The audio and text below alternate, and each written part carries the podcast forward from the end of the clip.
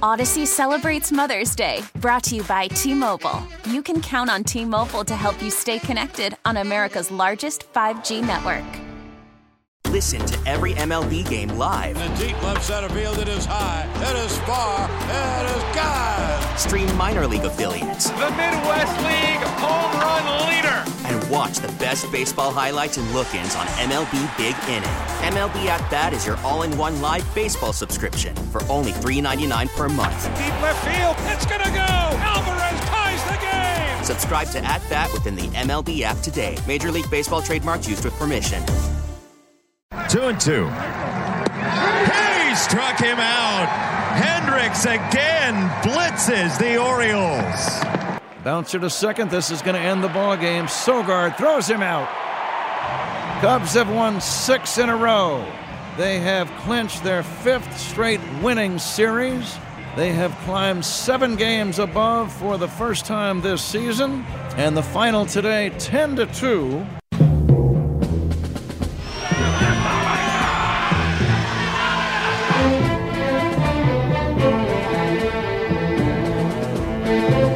A 3 0 day yesterday for Chicago. wind is a pirate,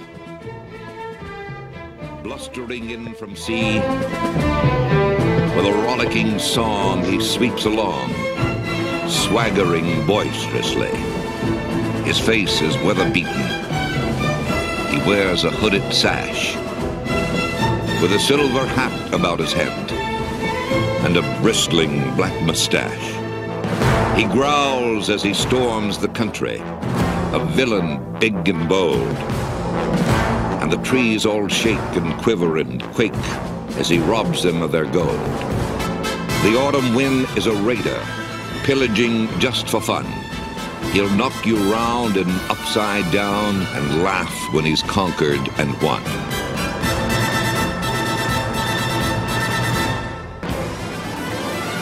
Oh, we're talking about Mark Gonzalez. That was actually a perfect lead in for him. Oh my God, I love Gonzo. Uh, Chris Rongey on hit and run on the score. Uh, Sean Anderson is producing this morning. And by the way, a little uh, Cubs news. We talked earlier about all the hamstring injuries both teams in town have been dealing with. Uh, and Hayward both have hamstring strains, both taking batting practice this morning. So that's good news. David Ross saying they are hoping to get those guys back soon. That is the quote. So uh, hopefully they are getting closer. Um, hamstrings have been an issue for players around baseball this season. We are talking with Mark Gonzalez, who is a contributor for the Daily Herald. He covered both the White Sox and the Cubs for the Chicago Tribune for many, many years here in Chicago, and he joins us now on Hit and Run on the Scores. We go to the guest hotline, which is brought to you by Al Piemonte Nissan. Al Piemonte Nissan in Melrose Park on North Avenue or apnissan.com. Good morning, Gonzo. Good morning. It's nice to be remembered. Hey, I'm going to tell you something. Uh, for, this is a compliment to you. I don't know if you ever heard anybody say this or not, but the, the during the times you were the beat writer for both teams, you were the only person that I can remember any coaches or players say, you know, like you know, they always say that uh, that reporters are dumb and they ask stupid questions or whatever. You're the only guy I ever heard any coach or player say you got to be on your toes when Gonzo asks you a question because because he's he's informed. They're good questions. They're not stupid questions, and you got to be paying attention and you have to know what you're talking about. And there are times you would ask one of these players or guys something and they'd go, "Oh, okay." Like in their back of their minds, they may not tell you that's a good question, Gonzo, but they were thinking it. They always liked talking to you. Well, some guys at the end didn't, but that's okay. Oh. I know who the the true uh, warriors are that that have been in the trenches before. So I've always respected those players. So you're you're now contributing for the Daily Herald, and uh, this conversation we're having now, this feels a lot like 2012 to me, um, because we used to talk all the time when you were covering White Sox baseball, and you got to see some good stuff over the last several years, and you know you got to be there during the Cubs and and their run, and uh, that must have been a thrill for you because you were you covered the White Sox in 2005 too, right? Yeah, that was my first Yeah. year, and, and it was a fascinating year from start to finish. So you, I mean, you got to be there for both World Series. Uh, maybe you're the good luck charm.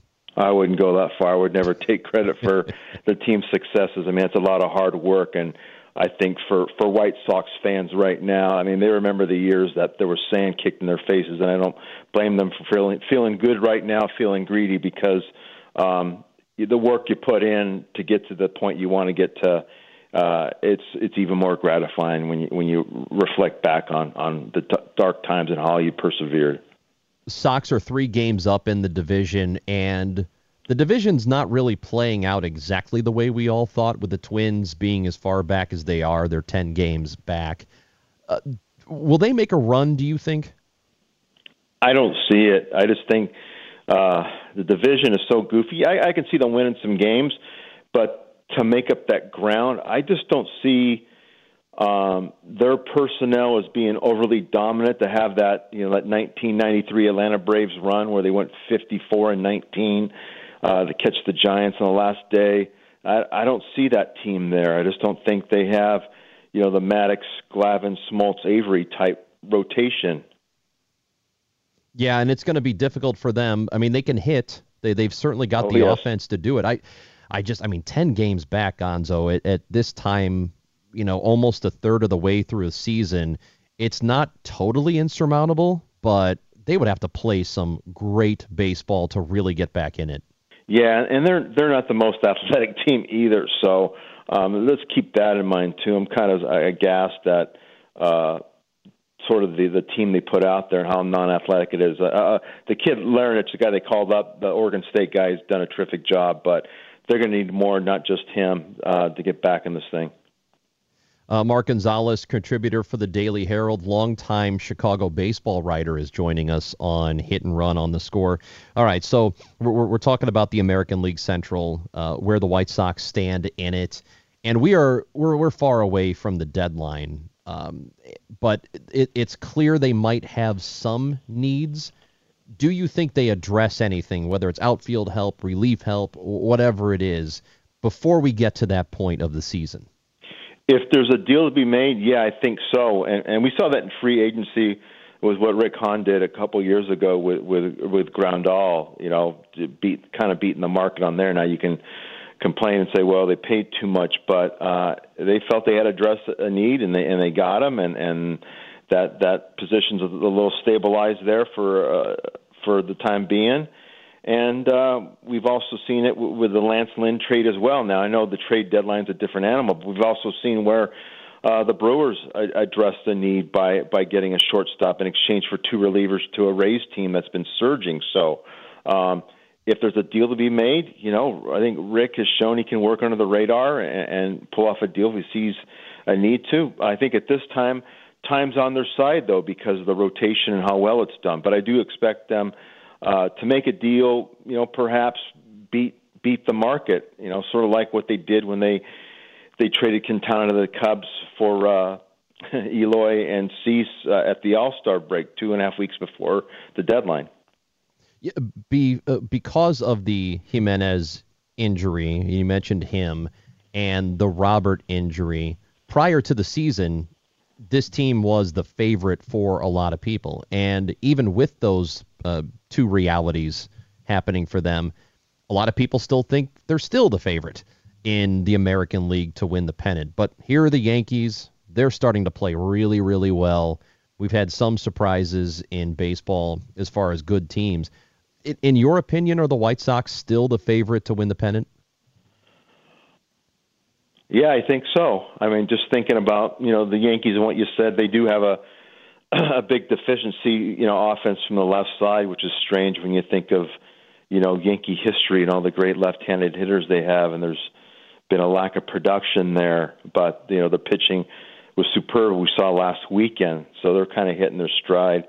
And in the in the West, it's kind of a, a, goofy, goofy arrangement of teams where you know Astros bullpen has really been shaky lately. There's just not a, a real uh, stand-up guy in terms of the guy you can really rely on uh, to get the Presley. They've had some really tough losses the last two days of the Pirates, and then Um, the A's have been, uh, you know, inconsistent. They've had a, a, a great surge in May up until recently, you know, overcoming that terrible start, but they they're flawed too. So um, it's an interesting landscape. But I got to say, if you're looking at a balance, I think the White Sox have the best balance right now. Yeah, the A's are, are always interesting, and their their their run differential is minus eight, and they're still winning their division. It just it feels so Oakland A's for that to be the case. You know, like they're just it's like how it, every single year they're they're kind of in it, and you're like, how is this team in it right now?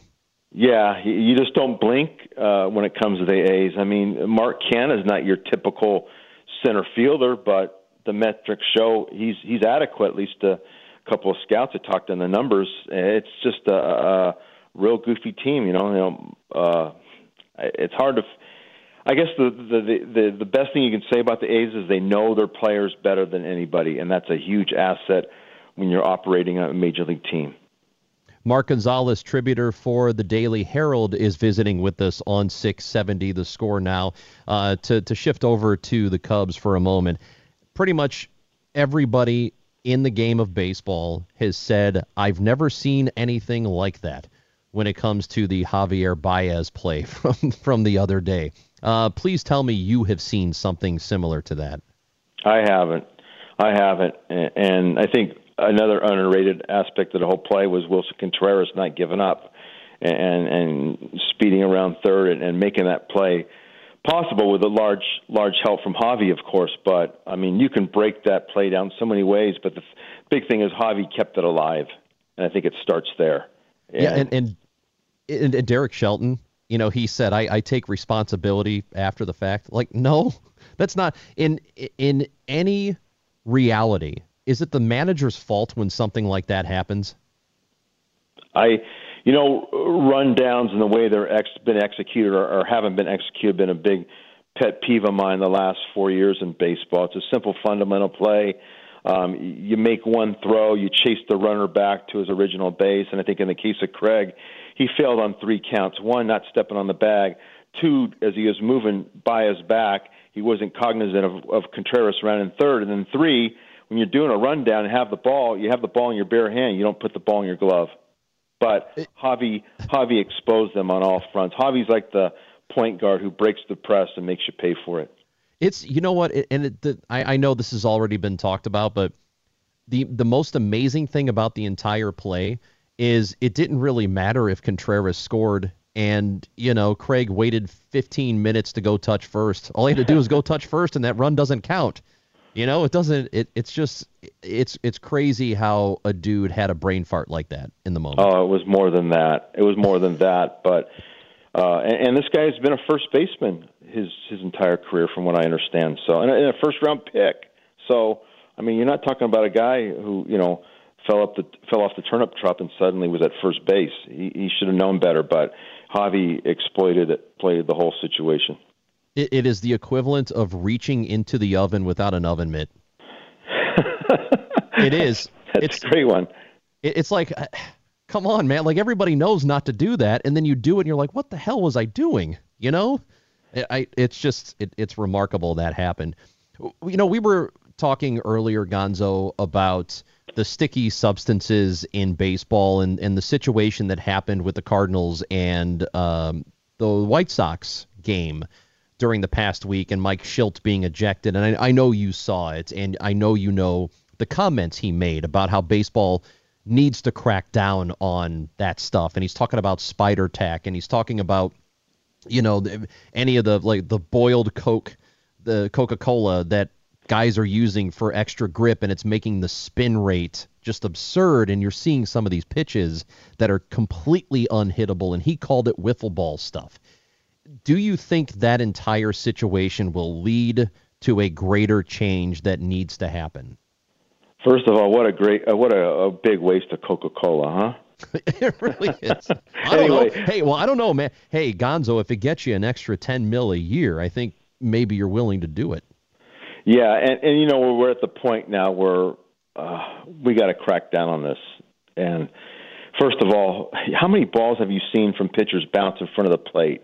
I mean, to me, that's a red flag, not a yellow flag, a red flag in terms of the the, the seriousness of the situation. And Yeah, and and, and two, I think you might have like what you do in the NFL with inspectors. You know, NFL has a guy out in the field inspecting uniforms uh, that they stay, you know, in, in in conformity with, with the league's rules. And, and in this case, you know, we're going to have to have stick somebody out in the bullpen inspecting guys' forearms and all that. I mean, or caps. I mean, this is this is what we're coming down to at this point. But it is a serious matter. And, and what you're talking about with balls hitting the dirt in front of the plate, that's not a lack of control.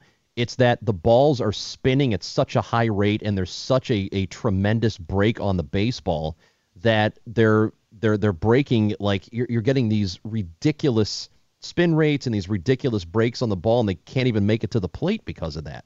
Yeah, it's it's it's it's borderline embarrassing because it's so obvious what's going on, and and yet there's been nothing cracked down. And maybe this thing whole uh, thing accelerated quicker than MLB had thought, but they knew what was going on, and we've seen it with uh, the Angels visiting clubhouse guy getting caught for selling uh, some kind of substance to, to uh, visiting players. So um, this is hasn't snuck up on them recently. It, it's just how it's accelerated. I think is the big issue right now, and how how you put a stop to it. I know that's one thing that baseball can do to make the offense uh, better and to cut down on the strikeouts. Do you agree with the idea of moving the mound back and or adding the pitch clock? Well, I'm a little uh, cautious about moving the mound back just because guys have been equipped to throw from a certain distance since the time they were 13 or 14. Uh, I'm going to wait and see what happens with that at the Class A level. Uh, I'm all for the pitch clock. Uh, you know, maybe I was spoiled the years I covered Mark Buehrle and saw some other fast workers that just had a plan ahead, or guys that just say, "I'm going to throw my pitch, and if you hit it, uh, kudos to you, but I'm coming at you." And and there's a real value and uh, I've heard a number of people talk about adding the pitch clock, forcing pitchers to work quickly, allow does not allow them to amp up for every single pitch, which means they're not going to throw a hundred every single time. If you get the ball and you got to throw it, you're not going to sit there and inhale, exhale 50 times and get yourself all psyched up to to throw a, a single ball um, that maybe the velocities come down, maybe more contact happens. Do you think that would be the end result? Yeah, it's kind of funny. We were talking about the pitch clock because I was watching a, a college game on Thursday night, and the pitcher from New Mexico State was referring to his uh, little cheat sheet that was on his on his wristbands. Mm-hmm. and I was And- wondering, you know, I guess guys have it now inside their caps, but Right. I mean, at what point are we going to come down to that where now they have it on their on their forearms? Yeah, that's it, it's pretty incredible. Um, I I don't know how I feel about the hat thing. I just there's something weird about it to me that guys are stepping off the mound, they're looking in their hat to see how they're. Shouldn't part of the game be that you have to remember how to attack hitters? You would think so, especially when you have scouting meetings and guys are spending 15 minutes with their pitching coach and catcher going over uh, reports, and then all you have to do is is look at the dugout for a quick signal on what to do. But now, you know, with all the cameras uh, at games, I don't blame teams for being suspicious that their signals are being picked up. So, I mean, this is what we've come down to. Yeah, and, and all of this stuff does lead to less offense in baseball. And if they're looking to increase that, uh, these seem like pretty easy ways to to make it happen. Mark, I appreciate talking to you again. It, it's good to uh, to have a conversation on the air for the first time in a long time, and let's do it again soon. Sounds good. You know where to find me. I do know where to find you, and I will be showing up to your house unannounced. You got to go through security. I, I got I got a way to get through. Okay. Thanks, Gonzo. Take care.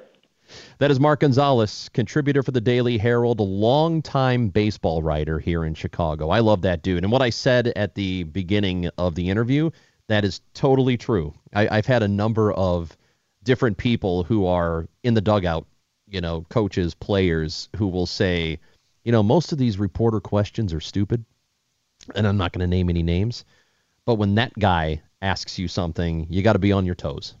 You got to be you- got to be paying attention and they're good questions and that's true. He is a terrific beat writer. He did it for a while for the Cubs. did it for a long time with the White Sox, and it was a pleasure to talk to him again. 312 644 6767 is the phone number here. Cubs pregame a little bit over an hour from now. Uh, there's afternoon baseball on both sides of town. We've got the Cubs Reds broadcast. Spiegel is the pregame guy at 1245. And then Zach Zaidman and Ron Coomer will have the call of Cubs Reds right here on the score. White Sox are also playing on the other side of town.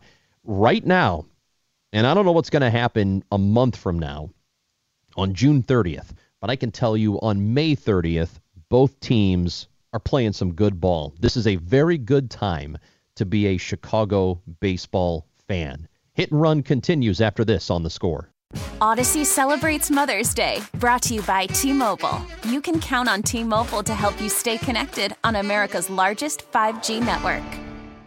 We get it. Attention spans just aren't what they used to be heads in social media and eyes on Netflix. But what do people do with their ears? Well, for one, they're listening to audio. Americans spend 4.4 hours with audio every day. Oh, and you want the proof? Well, you just sat through this ad that's now approaching 30 seconds. What could you say to a potential customer in 30 seconds? Let Odyssey put together a media plan tailor made for your unique marketing needs. Advertise with Odyssey. Visit ads.odyssey.com.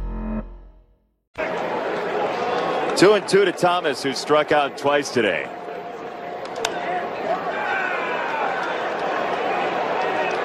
Moncada. Kopech didn't know where it was. He went down, and I hope Michael's all right. Michael Kopech bit the dust on that pitch, and he's walking gingerly to the dugout. Well, he was walking better as he went in, and they're they're going to let him walk it off if he can. Could be he landed awkwardly. Hey Tony, do you have an update on uh, Michael Kopech?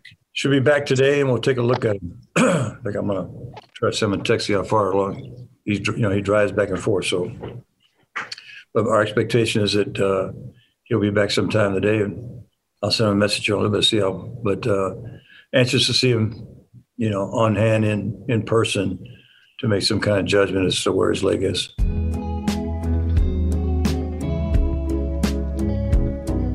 White Sox manager Tony La Russa on the status of Michael Kopech, who should be ready to go today. Uh, another one of those hamstring situations that we've been talking about. It's been happening on both sides of town. It's been happening around baseball, but the good news is he should be available in the White Sox pen this afternoon. This beautiful Chicago afternoon, 63 degrees and sunny, and uh, it's going to be a nice day. What a great day. Uh, as I said earlier in the show, such a great day to have both teams in town playing nice weather, not having to worry about any rain or anything like that. So enjoy this Sunday. And, and also two teams that are either leading the division or just outside first place, which is where the Cubs are right now. So uh, that's La Russa on Michael Kopech, who is – one of the most exciting players in baseball in this city right now, just because of, of what he's able to do, how good he is, and, and what his future is for the White Sox. So I, I think it's uh, it's good news to have him back, and um, and hopefully the Sox are able to wrap up a sweep of the Baltimore Orioles. We'll get an update also on what's happening on the other side of town with uh, Anthony Rizzo and uh, we found out a little bit more about David Bote, who left the game yesterday with a shoulder situation and uh, you know diving diving into second base and it looked pretty painful. He slid past the bag and he didn't even he wasn't even able to reach back out for the bag to uh, to to try and, and stay safe because well he had hurt his shoulder. So you knew he was in a great deal of pain. We get an update from David Ross on him as well. David, have you gotten any update on Bote and what his imaging results look like and how severe his injury is? I, I have not. He is in uh, getting an MRI at the moment. We should have some results a little bit later this afternoon, um, but nothing as of right now. So we're not going to see him today. Um, my guess is it's going to be an IL stint for him. And hopefully it's nothing too serious where, where it keeps him from being available for an extended period of time. Uh, you can only hope for that. Meanwhile, the Cubs have also had, uh, or they've been without Anthony Rizzo. They've been playing some pretty good baseball, and they've uh, not had him the entire time either. They've won six straight games, and Rizzo, the update on him. I guess it's time to ask about Rizzo per usual. How's yeah uh, the the full gamut. Um, uh, I have not actually checked in with Riz himself. Um, you know, it's still um, better yesterday for sure. Hit off the tee, uh, swung the bat um, a little bit, felt fine. Um, still some limiting range of motion, um, but haven't checked in with him today uh, quite yet. But he's still moving along slowly, but getting better every day. Yeah, and, and the Cubs have been playing good ball. Uh, he's not going to play today, so he's not in the lineup. We'll give you the starting lineups for both sides of town in just a moment. But, um, I mean, even a team that's won six in a row and is playing good ball in the month of May, that's a guy you got to have in there. I mean, it just it it it increases your margin of error. So hopefully the Cubs get him back very very soon. So here here's where we are. I mean, we've got the injury situations on on both sides of town. Both teams are looking good at the moment. The number to text into the show is 312-644-6767 and a text message from earlier saying that Cubs fans should be concerned that they have played the majority of the month of May against sub 500 teams. And uh, 18 of the games they've played this month have been against teams that are under 500. That's true. It's certainly true, but I, I always dislike it when we have this conversation um, because when you play bad teams, it seems like you can't win, right? I mean, it, it, as far as public opinion goes, you play against bad teams, you're supposed to win those games. But when you win those games, people say, "Well, yeah, of course they won. They're they're playing bad teams." Well, that doesn't matter. Like that's they're they're what that means is they're doing what they're supposed to be doing right now. If you're a good baseball team, the thing you do is you make up all the ground against teams that are not very good. It's when you start losing to the bad teams that you should start to worry about your place in the playoff race in the division. Then that's when you worry is when you're playing teams like the Diamondbacks or you're playing teams like the Reds and you're losing all those games. Well, yeah, then you worry. I just I don't think you do it now. I think you you actually take that as a positive in your direction that you are taking care of business against teams uh, that you're supposed to take care of business against because you're going to play half of your games against crappy teams. So I think that's that's actually a good thing for the Cubs, and it's not something to detract from what they're doing. But yeah, um, that's where they are right now. And being a half game out in a winnable division, this is this is what they have to do in in order to be a playoff team. You got to win the games you're supposed to. I agree with you. And also, like looking at the Sox record, it's not that much better, and they're only beating up on teams that are below 500. They lost three to the Yankees. They, uh, you know, only won two from St. Louis. They won one against Cleveland. They lost one against Cleveland. And the other, other than that, they're playing Minnesota, Kansas City, and Baltimore. And Baltimore has lost, I think, one, two games in the last 17. It's exactly what you're supposed to do. And the reason it's not being said about the White Sox is because they were the division favorite going in for most people. Hello? You play to win the game. That's right. And you play who's on the schedule. And and that question was asked of me. Um, I was on with I think Lawrence or Mark Grote earlier in the week. I know I was on with both of them. I just can't remember who asked me this question. And it was should we be concerned that the White Sox lost all of those games to New York. Like what does that mean? And I don't I don't think it means anything. I think what it means is the Yankees right now are playing good baseball, like really good, and they're much better than they were at the start of the season. And I kind of figured this is what was going to happen. I didn't think they were going to be a, a, a team that just disappears. They were too good for that, and that's playing out. But it doesn't mean the Yankees are far and away better than the White Sox are. It just means they can win in a series. And uh, if the Sox do end up making it to the postseason, which I think they will, and they end up having to play New York, they better get it together against that team. That, that's all that really says. But you are supposed to beat up on Baltimore. And that's what the Sox are doing. You are supposed to beat up on teams like the Pittsburgh Pirates and right now the Reds, who are not, for whatever reason, factoring in the division in the NL Central. They're supposed to, but they're not doing it. This is, I, I never understand this argument. Yeah, of course they got a good record. Look who they're playing. That, that's, I mean, that's every team in baseball. every good team beats up on lousy teams. It's when you're not beating up on those lousy teams that you should be worried. When you can't beat the Arizona Diamondbacks, that's when you should be worried. When you can't beat the Tigers, that's when you should be worried. So this kind of stuff doesn't really bother me at all. Uh, the, the, you know both teams in town are doing what they're supposed to be doing. What you what you got to do, and this is not any groundbreaking um, analysis. You all know this but it's worth repeating. Win in your division. Doesn't matter how good or bad your division is, you win in your division. That's how you lead your division.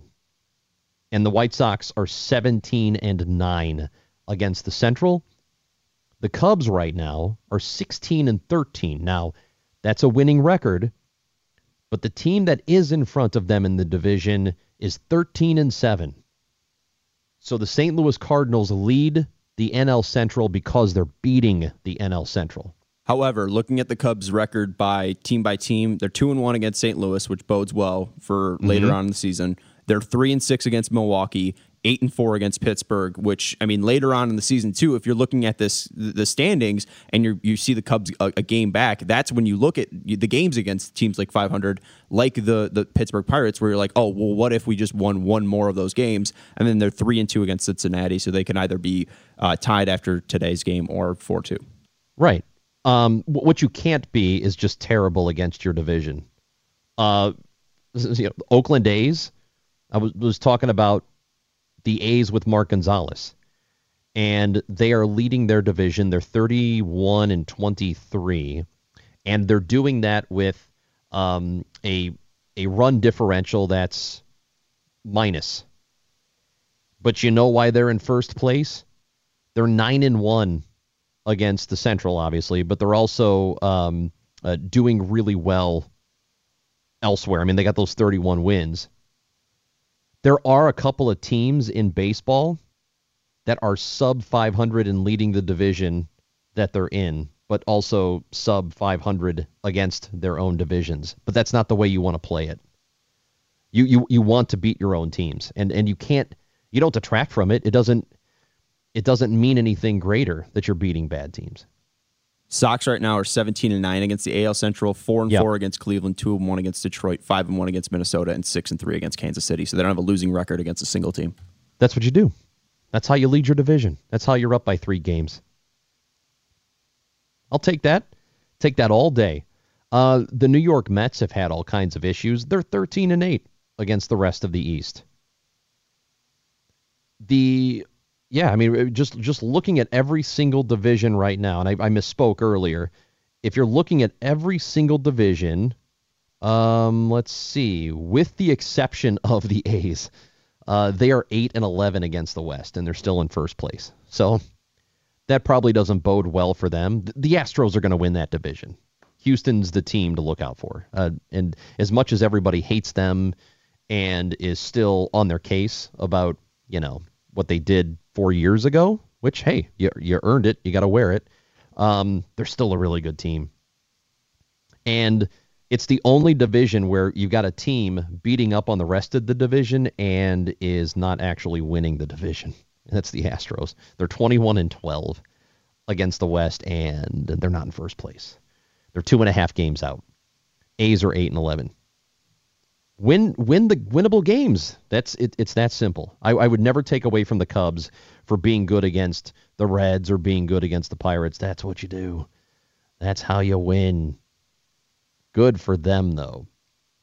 We were talking earlier about what the Cubs do moving forward with Javier Baez and Kris Bryant and Anthony Rizzo. And a lot of people are still unhappy about the Yu Darvish deal. And maybe we forgot about that for a month when, you know, the Cubs were okay, but not great. But now that they are really, truly in contention in the division, that's a guy you wish you still had around. And I think there are a lot of people that are are talking about that right now. A lot of people on the text line, and you're willing, uh, you're welcome to visit with us via the text line, uh, which is brought to you by Rosen Hyundai of Algonquin. Save time, shop online at rosenhyundai.com. This text message from a 217 Hello, Central Illinois. Let's be real. The Cubs could afford to sign all three of those players if they wanted to they don't. You know, I think that most teams in baseball could do that.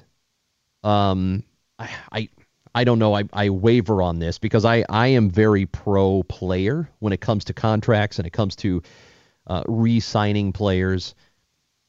I think most teams could re sign their best players, even if it's going to cost them a lot of money. They just choose not to do that. So I, I think there's a lot of truth to this.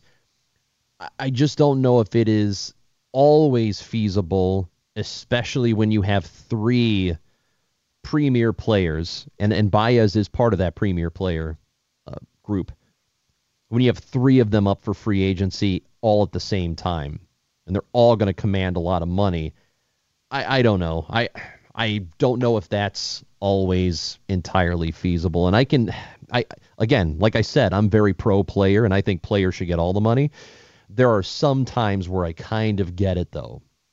I don't know how realistic it is truly to re sign all three of those guys who are all going to command pretty good money all at the same time. That that would be kind of difficult to do. But they should be back next season with at least two of them, I think.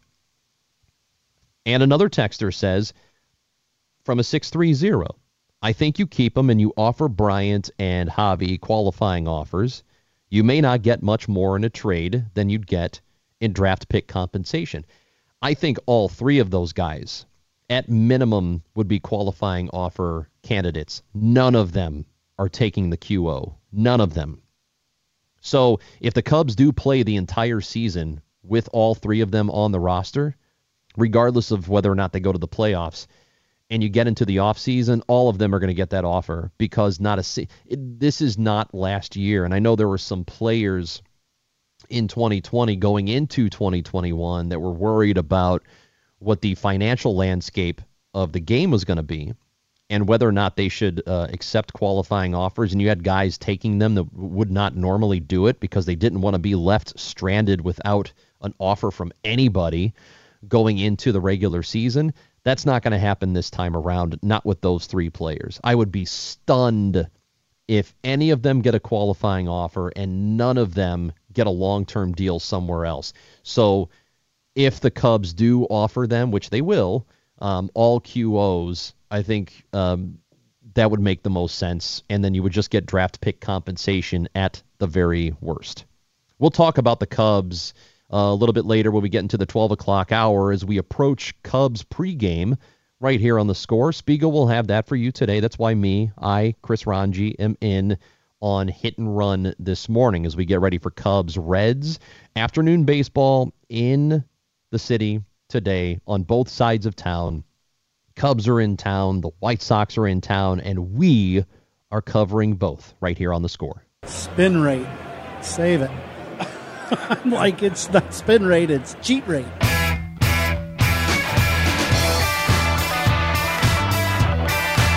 Hey, Coom ain't wrong about that. It is cheat rate. And that's what uh, Mike Shildt, the manager of the Cardinals, was talking about earlier in the week when they played against. Actually, it's Sunday. So does Sunday count as the beginning of next week? Some people think that the week starts on Sunday. I, I just don't know. So was it last week they played? Cardinals and the uh, the White Sox? No, it was this week. No, Oh, what- this is confusing. Some people think that Sunday is the start of the week and not the last day of the week. Some people go Sunday to Saturday. Yeah. Okay. Yeah. No, I would say I would say the Cardinals and White Sox played last week, last Monday. Okay, It's not. so- it's not this Monday. It's Right, so- last Monday. So it was last week and not this week. Yeah, Uh-huh. last week. Okay. That's what I'm talking about. Anyway, just confirm it. This past week, how about that? This past week, uh, there was a game, and uh, Mike Shildt was ejected because he came out wondering what Joe West was doing, talking to his pitcher Giovanni Gallegos, who had a spot on the bill of his cap, and they thought it was a sticky substance, and they thought it was cheating, so they made him change his cap. Mike Shildt got hot because no pitcher, as far as I know, in the game this season has been called out for anything like that. It, it might have happened, and I, I didn't know it, um, but it certainly didn't cause what the result was of Shildt talking about it, and he went on like a nine, ten minute rant about it, and he was right about all of it. And he, you know, he stopped short of saying he did say, "Are are our guys perfectly clean? I hope they are." And you know, it, I doubt it.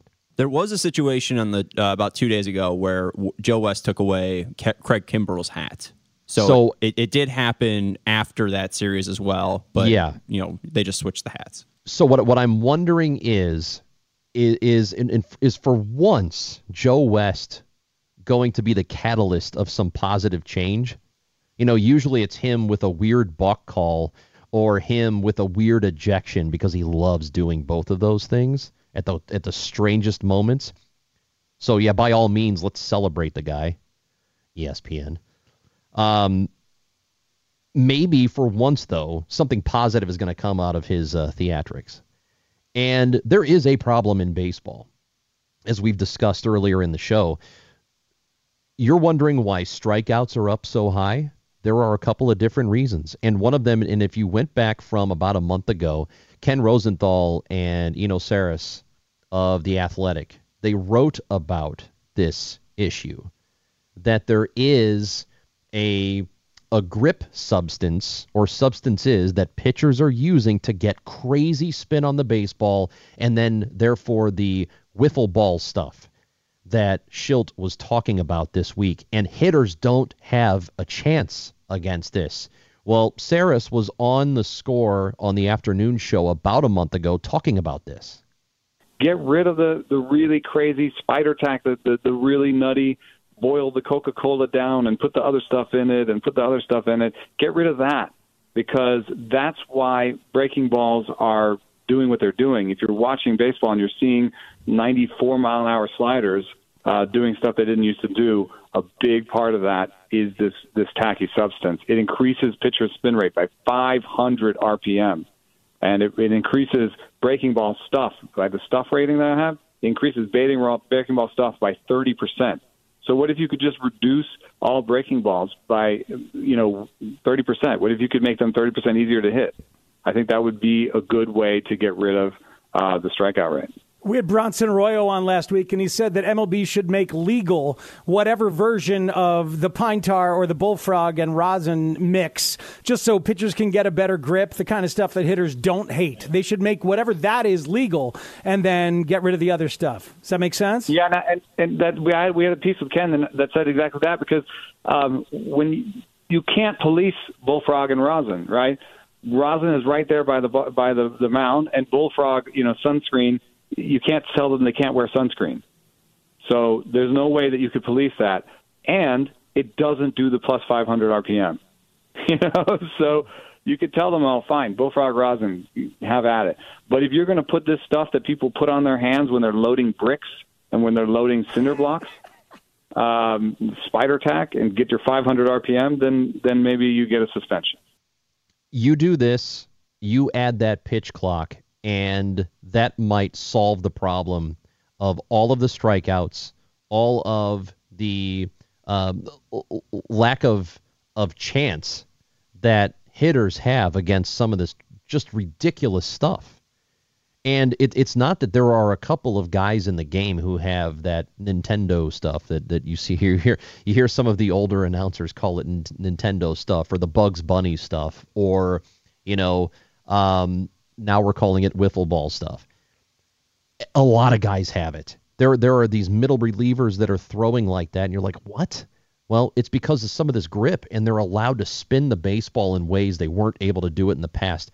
That would cut down on the strikeouts the pitch clock would cut down on the strikeouts because guys can't amp up for every single pitch and throw 101 if they want to. They, they would have to naturally reel it back in if they're asked to work quickly, like Mark Buehrle did when he was with the White Sox uh, his entire career. So that would be a way to maybe get some more offense in the game, and it really wouldn't take drastic changes in the game to get that offense back.